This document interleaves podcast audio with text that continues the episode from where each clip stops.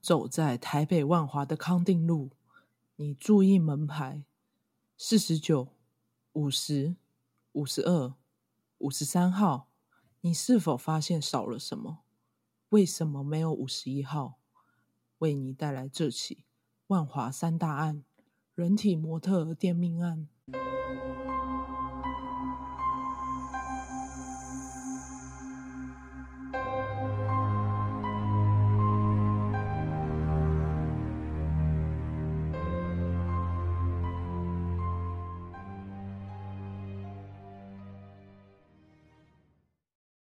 大家好，我们是解压说，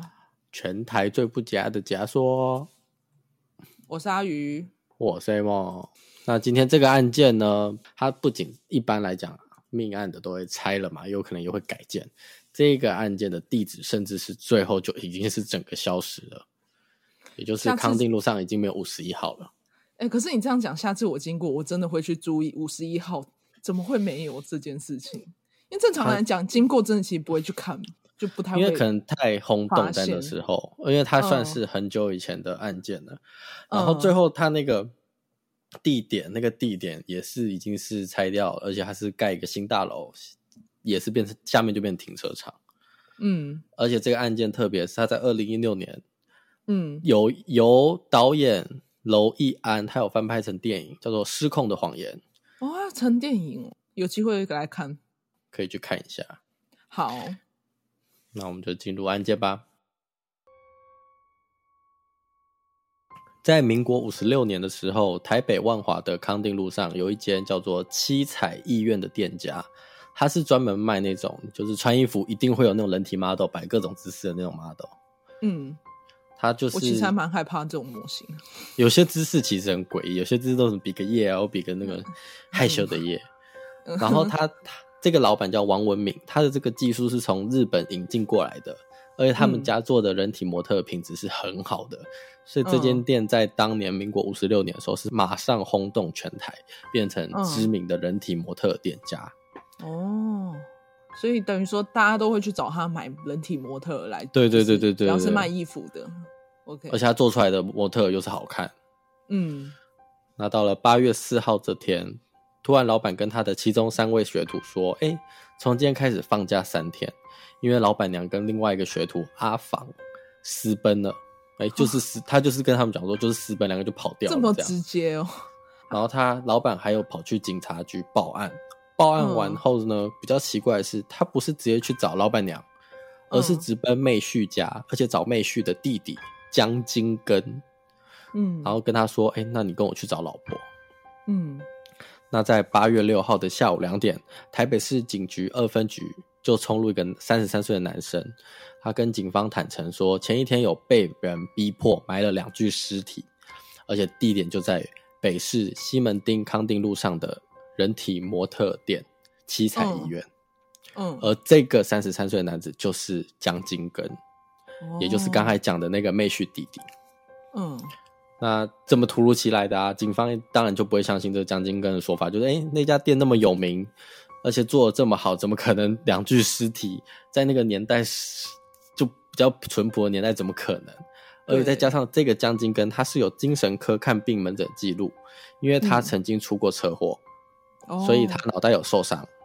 是所以就没有办法相信这种说法。可是已经报案了嘛，所以还是要到去现场勘查。嗯那到那个人体模特儿店勘察之后，就是带到那个店面的地下室。地下室其实根本没有异样，可是江金根就特别指一个区域说，就是埋在这里。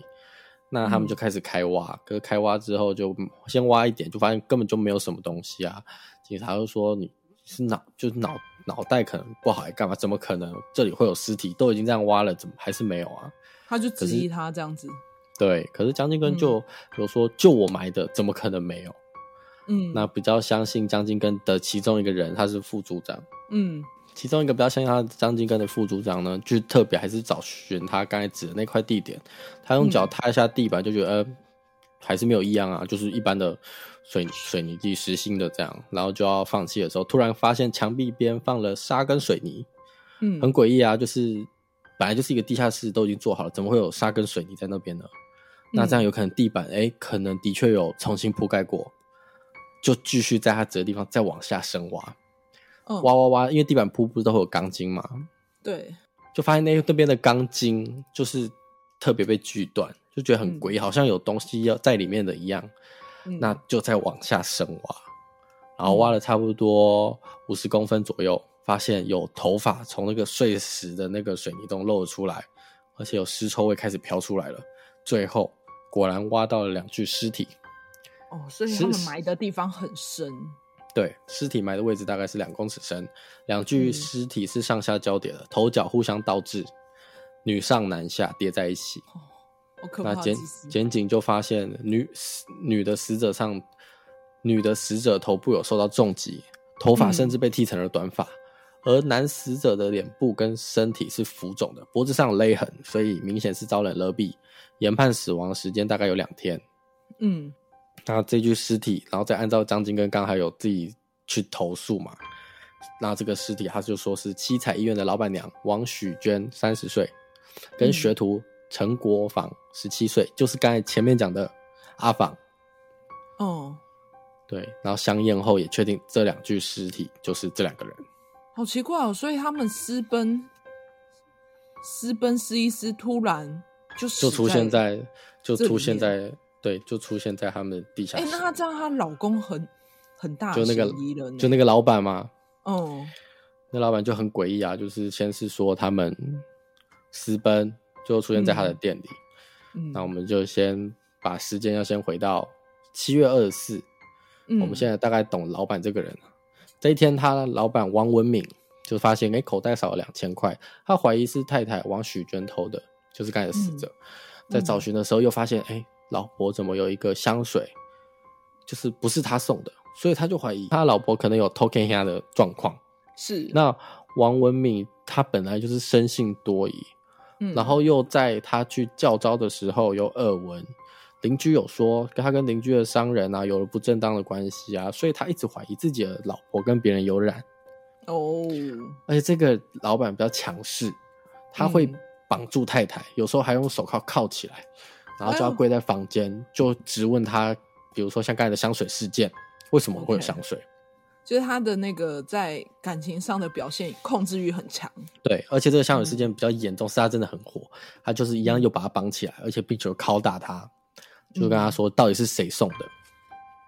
那嗯那最后他有嗯妻子就受不了啊，就坦诚说好了，台中有情夫啊，可是王文敏就也没有只听哦，他就去求证这个情夫到底是谁，嘿，可是发现老婆讲的那个人根本从来没有上过台北，他就觉得他那老婆在骗他，是不是还有别人？你是不是想敷衍我？就继续又痛殴他这样啊，老婆没办法，就是又讲了一个水电工，然后也讲妹婿，可是因为本来就没有，也不知道有没有，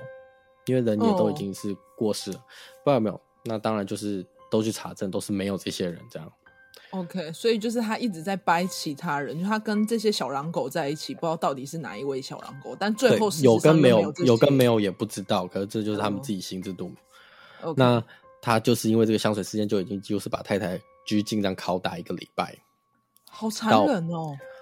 他是其实一直都有在做这些事情，是，所以他那一到直都有八家暴他。对他一直都有家暴。哦那八月三号的晚上，因为太太被拘禁嘛，他就很口渴，他太太就说很口渴想喝水，于是嗯老板汪文敏就请那个阿房，就是前面讲的那另外一个死者阿房，去拿他是学徒，他就说去拿一罐水给老板娘喝。那老板娘一看到学徒递水过来啊，他就跟他求救说，其实老板是很在意他一开始遗失的那两千块，你就说是你拿的，最后我再还你就好，就把这件事就先抚平，不要再这样打让打事他了这情样。对，就是先平掉这件事。对，可是这些话刚好被王文敏听到，他又深信多疑嘛，他就觉得哦这两个是不是有私情？为什么要这样互相这样在那边好讲偷悄嗯悄话？偷对，然后就把这个阿房也绑在房间，也开始毒打他，好可啊因为怕。因为怕生意太大、啊，因为这个阿房才十七岁，嗯，他他很年纪这轻，么小哦，对他很年轻。他在殴打他的时候，就拿布塞，因为那个打真的太大声，而且那个人会太痛，阿房就会叫，他就拿布塞住他的嘴，好残忍哦。而且最后是用绳子勒毙这个阿房，所因以为他太年轻，根本没有还手能力啊。所以他也没有听任何解释，就是直接怀疑，就觉得说你一定跟我老婆有事对情，所以他就直接动手。对，我靠！那这部分验尸后面就有发现，对，大概是四号凌晨两点、两三点被勒毙，然后嗯肛门的部分就是有那个脱粪的状况，就是嗯勒死会有的状况。是然后太太则是就是被人殴打致死，就锤头啊之类的。好残忍那啊哦。当天这两个人就过世了。嗯那王文敏这个老板杀人之后，他就发现，哎、尸体不好运送啊，所以他就干脆就决定就埋在店里的地下室好了。可是对凭借他一个人，他根本就是很难做到这件事情啊，所以他就刚好想到妹婿的弟弟江金根，就是嗯前面报案的那个人。是那他其实会选中他，他也是因为江金根就是因为之前出车祸，所以精神不是很稳定，所以他也就选择他，哦会觉得他比较好操控。所以他在第一时间判断就是觉得这个人应该算是有状况，所以他只要做的一要不就切，有机会还可以把事情拖到他推到他身上这样子。也有可能可以推。嗯那所以第一时间他报完警就赶快去找那个妹婿弟弟了。嗯，那八月四号一早就发生刚才讲嘛，他就去报警啦，跟学徒也讲说，哎、太太就私奔啦。嗯然后他跟他跟妹婿弟弟表示，他就是那时候去找啊那个嘛江金根，他是跟他讲说，嗯，那走啊，就我太太消失，你跟我去找。然后江金根也相信，然后他们两个就坐车到台北，到处绕，到处绕，都没有绕到一个定点之之后，还是绕到了这个七彩医院，就是这个人体模特的店里面。嗯，然后他就两个进去之后，他再一手拿刀，并跟江金根说，他就杀了他的老婆，让他协助，不然他今天就要他死。他说，可是也不止就是威胁他，他也跟他说，如果你真的帮我完成了，我那我给你五万块的，才五万块在那个年代五万块很多，哦，甚至 OK 是可以买房喽。就跟我那一次说那个十万等于是我们现金的七十二万是一样的，而且他是 OK，OK 大老板啊，就已经做的很、嗯很有声有色，所以他不想对要沾染他的店。呃，他我觉得他只是想请他协助，然后把这件事也埋平。嗯那当然，江金根会怕啊，又有拿刀，可是那他就赶快协助他，可以帮忙买屎。所以他是为了钱，还是纯粹就只是怕说他被杀掉？因为他的精神状况不好，所以他当下判定说他会杀了我，所以他就不得他已。说会，他说会怕，他其实真的是哦会有怕。 OK，那王文敏这那一天案发当一早，他就赶快就叫了湿泥土、水泥、细沙、石灰，就是刚才讲的嗯那些东西，重新再铺一次地板。那江金根最后还是受不了他良心的谴责，在八月六号下午，他就跑去报案，也就是刚才冲进警局的那一段。嗯，所以他本性是善良的，只是因为被威胁这样子。对啊，嗯，那人证物证都有了嘛，警方就立刻是通缉王文敏啊。那这个王文敏就很狡猾，他就其实之前事情发生之后，他就躲起来了，所以一直都抓不到他。嗯，那不是有说他很身心多疑，会一直怀疑妻子偷吃吗？对啊，那你就会觉得，哎、王文敏可能是一个比较正直一点、不会乱来的人，他只是很在意这个家之类的。对，只是可能控制欲比较强一个的丈夫。对，那你就不对了，因为王文敏自己本身也非常花心。哈，警方在清查人际关系的时候啊，一度已怀疑他是前往他台中投靠的一个女服务生，就是他的暧昧对象，一个叫春子的，或哦者是另外一个外面的女友明珠，太就多两人个咯了吧？就两个了。可是都不在这，而且他在逃亡，是因为这个案件很轰动。他在逃亡的时候，他不是一个人逃亡，他带了嗯另外一个叫刘网的女生嘿，一起逃亡，所以他在是逃亡的时候是有携带女伴的。嗯，而且这个刘网他是有夫之妇，甚至有五个小孩了。太狗血了。她是假发厂商，就是人体模特假发厂商的老婆。哦，所以他们在商业上来往，然后来往到床上就对了。哎、 对。可是 OK，OK 一开始以为是商业上的来往，可是，在是清查这些关系之后，其实这两个人国小就认识了，算是青梅竹马。啊，那所以这所个以他人们是发发小发小这样子，就可能之后小时候就认识，之后在工作一场起上工遇到。工作这样子。那可是这样清查之后嘛，在王文敏怀疑妻子跟学徒有染的时候，其实这个王文敏就已经在跟这个刘旺有联系了。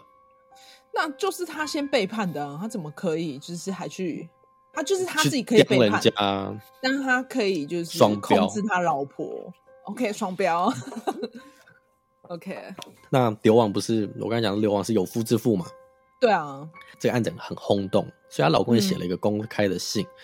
嗯希望就是妻子赶快回到五个孩子的身边。就算他今天这样跟别人跑了，他还是愿意等妻子回来。可是刘旺也哦对外坚称，就是不会再回去了。为什么啊？你不觉得这样代表她老公很网开一面吗？就愿意让她回家这样子，她还有孩子，这应该就牵扯到，对啊，五个孩子总不能没有妈妈吧？对啊，伦理道德上的话来可是讲，刘旺就不要啊。一方面是，其实有这样有小道消息是说，因为刘旺是真的，就是因为这个做人体模特的这他个是真的很爱人，王文这明是不是？对，而且王敏他是商人，算是已经很哦成功的商人了。嗯，这是小道消息，他觉得他很成功的商人，所以他也就不愿意再回到原本经济方面可能没有很好的那个家。哦，所以她是觉得跟王文明有在那个年代来讲，跟着他一定不会有苦日子，就是跟着他就是对生对活对起居的品质一定是很好的那一种。对，嗯那我他们两个一起逃亡正常啊？嘛？嗯，他们两个一起逃亡啊，可是还是抓不到，是因为是真的，他们是很狡猾的人。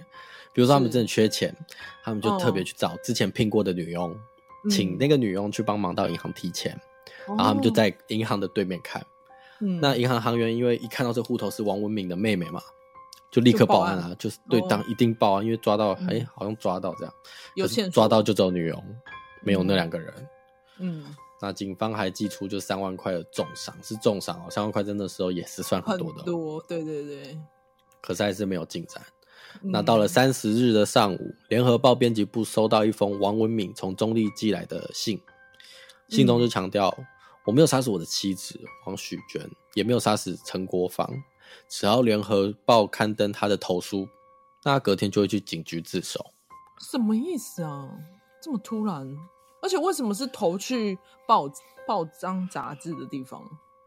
嗯，他应该是要向世人证明，就他没有杀这个人吧？呃可是他很狡猾、啊，可是这样就很矛盾啊！你又跟人家说对你他没前有面很矛你盾，你跟人家讲你没有杀，你又跑去自首。哦对啊，那隔天，哎，联合报就有报啦，就帮他报这样。隔天果然三十一号的晚上，王文敏就跟刘往一起从新竹搭了计程车到台北市，找到市警局的刑警大队长王忠平就投案了。嗯，就是他认罪就对了。对他们就投案。嗯，那投案的时候落网之后嘛，警方就发现刘往其实在逃亡的过过程中已经怀有这个王文敏的骨肉，所以她已经怀孕了。对，她啊就怀孕了，而且在查这个嗯王文敏，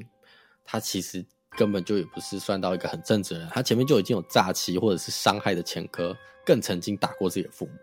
那这样代表说，她其实是一个长期家暴的一个，觉得她前哦我觉得她科情有绪应该是管理情绪不好。对管理应该是极差。嗯那进入调查程序了嘛？嗯这时候江金根的说法，他就是说，案发当时王文敏是在六日的凌晨三点后，告诉他他已经将两个人杀死了，尸体就放在床下面。嗯，那王文敏就把他就是请到那个店里面之后，就把铁门锁起来。那江金根就会怕，没有办法离开，而且又拿刀威胁他，只好硬着头皮就是把尸体搬到地下室，嗯丢入王文敏先挖好的洞，嗯再把它封起来。嗯然后埋尸就埋完之后就是隔天了嘛，他们再到街道上买水泥啊、香蕉水这样。然后江金根趁着王文敏在拌水泥的时间回到家里，接着又跑到位在西昌街哥哥的家，他就声称当时很害怕，所以就像哥哥说了要去报案，但什么都还不来不及讲，王文敏就追到他的哥哥家，最后他是从后门溜去警察局报案。这段是江金根的自白。是，所以她完全就是在报案的过程中，还有一段小故事这样。对嗯，那王文敏他则是说他没有杀人，他坦他坦诚他真的有杀，就是妻子王嗯许娟、也埋了尸体，但学徒阿房不是他杀的，哈，是那个我江金跟殴打他致死的。为什么啊？这样很矛盾。欸他们两个死不是死亡的时间是差不多，那一定是同一个人做的啊。嗯，就不知道两个人说法不一样啊。那是是他是的说法就是八月三号的晚上，王文嘿嘿敏就是因为怀疑老婆又跟别人有染，然后一样是毒打他，然后把他头发剃短，就是我们刚才说头发是短的。嗯然后接着到那个阿房的房里对质啊，就是说他怀疑他们两个有染嘛。嗯然后阿房就说他曾看到老板娘跟老板的妹夫通奸，嗯，妹夫就是江金根的哥哥。是所以江金根原本已经在房里就很生气啊，说你才跟人家有染嘞，现在想赖在我哥身上，然后就暴揍阿房，然后阿房因为不敢回手，而且痛到大叫，王文明又害怕被听到，所以就把他嘴捂住，继续打。然后他的老婆因为看事态严重啦，跪下来为阿房求情，没有想到也同样被捂着嘴巴打打打打打，最后阿房就死了。这是王文明的自白。哦，所以意思就是他们在吵架，所以其实是因为那个江金根在替他的生，哎、在替他的哥哥出气抱，不平，对，对然后王文明是怕他老婆就是一直叫，会叫到就是把事情越搞越大，所以他把他塞住嘴，对，可是然后又把他打死。这现在就有两份供词啊。可是这对份啊先讲王文敏的好了，就是他是说是江金根把他殴打致死，对啊，可是很大的疑点啊，最后这个阿房他的死因是勒死、欸，嗯他不是完被全殴打不一致样死、欸，对完全他这个不已一经样是不一样的东西啊。嗯，可是江金根的说辞也没有没有完全就对哦，没有证据，比如说他前面有讲说他他已经去的时候人就死了，他只是嗯帮忙把尸体运到运到王文敏预先挖好的洞，嗯那江金根是做打铁的人，身体比较壮硕。那王文嗯敏他是比较瘦弱一点。是他如果今天要请江金根来帮忙，他嗯一定会请他来帮忙做苦力活的部分嘛？嗯怎么会先自己把洞挖好，然后就叫他丢进去呢？逻辑不通，对，以路正常逻辑不同。嗯那警方就怀疑这个江金根的说辞也很奇怪啊。嗯那两个人都有江说金谎根就推翻他之前的共识，他就说会嗯答应协助王文敏买尸，一方面是两个人有就是哥哥是跟那个婚姻关系、姻亲关系啦，嗯王文敏的妹妹是江金根的嫂嫂嘛，嗯再加上刚才前面有讲，王文敏有说要给他五万块，嗯，所以他同意了。所以他是为了钱做的，对他最早以前是说被逼迫，嗯，他现在有个改新的说辞是说为了钱，哦，可哇是因为他最后良心发现，所以他就立刻向警方报案。嘿，所以就不算逼迫逼迫的嘛，他就是参与了，因为他拿钱。嗯那八月四号晚上，王文明就把钱拿给江金根，要他买下酒菜给江金根的哥哥江玉回。嗯那因为王文明跟他的哥哥就一直有误会，所以王文明想要以此赔罪。嗯，可是江金根就买了酒菜啊，但王文明没有出现。王文明就约江金根在晚上十点的时候去七彩医院碰面。然后江金根到了之后，王文明就骑车载他去内湖，并告诉江金根说他失手杀了他的妻子跟学徒，请他帮忙埋尸，并提议要给他金钱酬劳，就五万块。那嗯江金根就答应，于是两个人就跑去内湖找阿房的父亲，因为在这之前，其实王文明就已经有跟阿房的父亲说他消失了。嗯而且还承诺他说两三天之内可以把人找回来。嗯那等两个人从内湖回到万华已经是凌晨五号的凌晨了，最后再到内江街买了钢锯、一些十字镐，之后再把机车停在台北车站，搭计程车回到模特店店里。面，嗯对，然后最后在两点到七点之间，两个就把尸体埋一埋。然后中午江金根受不了，良心谴责他就去报警。可是我觉得这整个细节来讲，真的会觉得他们就是一直在狡辩， 就前后对说辞一直在改。对，一直改，一直改。可是我觉得这样看下来，其实江金根只是一开始要说是被逼迫，他应该是想要，可能想受要害者脱，的对，对他就不他会罪责这么重。可是最后可能哦真的是发现，不行，推不了事态事态不对，对，而且他没有想到王文敏会反咬他一口，嗯被背叛，所以他就说被迫就可能会会讲说，那好了，我就是想拿钱这样，这是我为的推了测啊钱啦。这样子。OK OK，好，那王文敏的说法真的可信度太低啊，就已经是勒死了，然后你竟然说被殴打致死，嗯而且他是说阿房不是他杀的嘛，但是老婆已经是他杀，他自己也承认。嗯那如果你看到、如果老婆今天你老婆被杀好了，老婆是被这个整整个主谋都是江金根，老婆被杀，你作为一个丈夫，你怎么可能不是报警，而是跑去买尸？就这行为来讲不合逻辑，对啊，就所以王敏的讲话，整个整段话都我觉得不能都是听，都是假的。我觉得不能听。对，那因为他已经作死了，至少还有一条人命嘛。那六年后，王文敏的父亲他还请台大医院医师为他做精神鉴定哦，鉴定结果是王文敏有妄想症。他应该父亲这时候就想要开始帮他脱罪，脱离脱脱离不脱罪啊，就是脱，就是给他一个名义。可是王文敏的病情还不到精神疾病的层次，所以这个检定结果就是无效，完全没有对他一点帮助都没有。所以最后嗯王文敏还是判处死刑。嗯经历六个判决，王文敏最后就是执行死刑，而且是已经执行了。然后江金根则是无期徒刑，然后刘往就是那个跟他一起跑的那个人是判一年两个月。嗯，那江金根到最后无期徒刑是，应该说他比较无辜吗？也不能这样，因为他中间被反咬嘛，所以他初审一开始说是被他是无罪的，因为他是说是被迫的。二审又因为开始反咬之后，二审就会进入无期徒刑，最最后在最高法院这样来回审六次之后，最后还是判无期徒刑。嗯，就是没有诉讼成功这样子。对，而且他就一直讲说那个人是他杀的嘛。那最后，在一九七六年三月，最后的判决，江金根杀人罪是成立的，嗯所以因此判无期徒刑。那法院会这样判的最重要的决定就在于是身材比例的问题。啊如果为张什么金是根身今天材要比例对，因为江金根体型比较壮硕，王文敏是比较瘦弱，所以如果今天嗯王文敏要威胁这个江金根，其实在当时他们觉得是很难成立的。就以道德伦理来讲，觉得整个事情不通了。对，而且在整个共同行动过程中，哈，他一直都有机会可以离开，而且他又那么壮硕。那如果不是共同想要犯这个罪的话，那为什么不一开始就走呢？是而是一路到埋尸结束后才报案？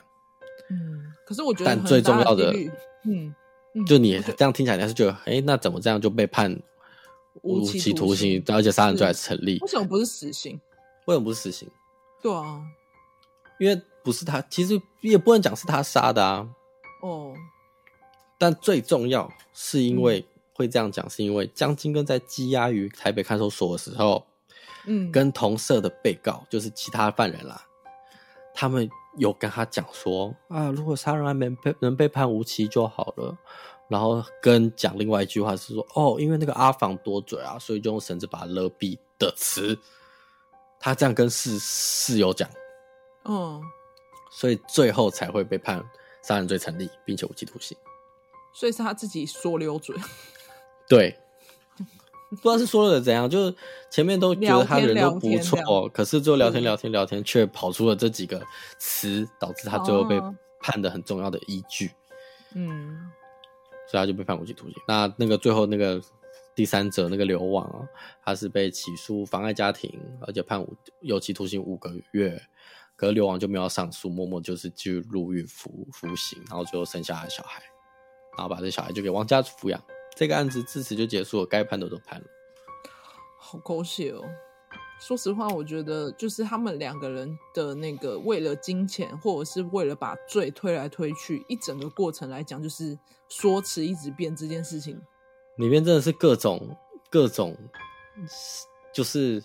要让自己无罪，可是他又想拿那个钱的心态一直变来变，去，就觉得哇，这个案子实在太有趣了，我觉得很八点档，人而且性除。啦，其实就是人性。可是除你此看里之面外包含了嗯我，他看他大老板有钱，他就想跟他在一起，嗯，就是当年会觉得我为了生活，我选择更好的人。可是最后他们还可是是都合伏理法的啦。嗯，我比较好奇他们两个在沟通的时候，那个江金根呢，他的精神状态是确定不是正常的哦、呃，他只有看过精神科的记录，是那没有正式的判决，就是他哦确定有精神病或干嘛，因为那种东西你就是没有去验，本来就不会有。对啊，因为你要想，如果他真的是有精神状态，他怎么可以有认知说这个东西对他来讲？因为他的行为来讲，就是在出于这些他他的第一合次作第一次自白跟第二次自白，我就觉得他可能不是他就是正常人啊，因为他懂得就是要躲，对要他躲那有个刑责。他有他有意识的去决定任何事情，这样怎么可能是精神病？好奇怪，就就不他同，可能，嗯不从而知。对啊，他我觉得他应该是应该是正常的、啊，只是他是被钱蒙蔽了双眼，因为五万我有去查，那个时候五万块可以买一间房子，哦，直接是几乎是送你一栋房子，所以你做这件事情就可以不动手吗就有就有房子了。哎，不要是不要动手，拜托不要。 可是他就是为了利益啊，对啊，可是所以最那后些又为威了胁的脱罪，所以他就说讲辞都不能行。对，嗯，OK，很酷欸诶。而且其实你讲这案件前面，我还以为是类似什么，他们把它做成蜡像啊。我想说，哇，台湾有做成蜡像的案件， 有吗？ 我们可以查看，应该是没有吧？因为只有美国才有。 是。好了，今天案件就到这边啦。那记得要订阅我们 Podcast、Apple Podcast，记得去按赞我们的粉丝团，跟订阅我们的 IG。粉丝团是解压说的说，呃，解压解压的解压，说话的说，解压说。然后 IG 账号是， VIP 点 TA，OK，、啊，也可以去我们的 Apple Podcast 留言，我们都会看。然后也可以到我们粉丝专业，刚刚讲到的社群跟我们讨论哦。 那今天案子就到这啦，我是 A 梦，我是阿宇。拜拜。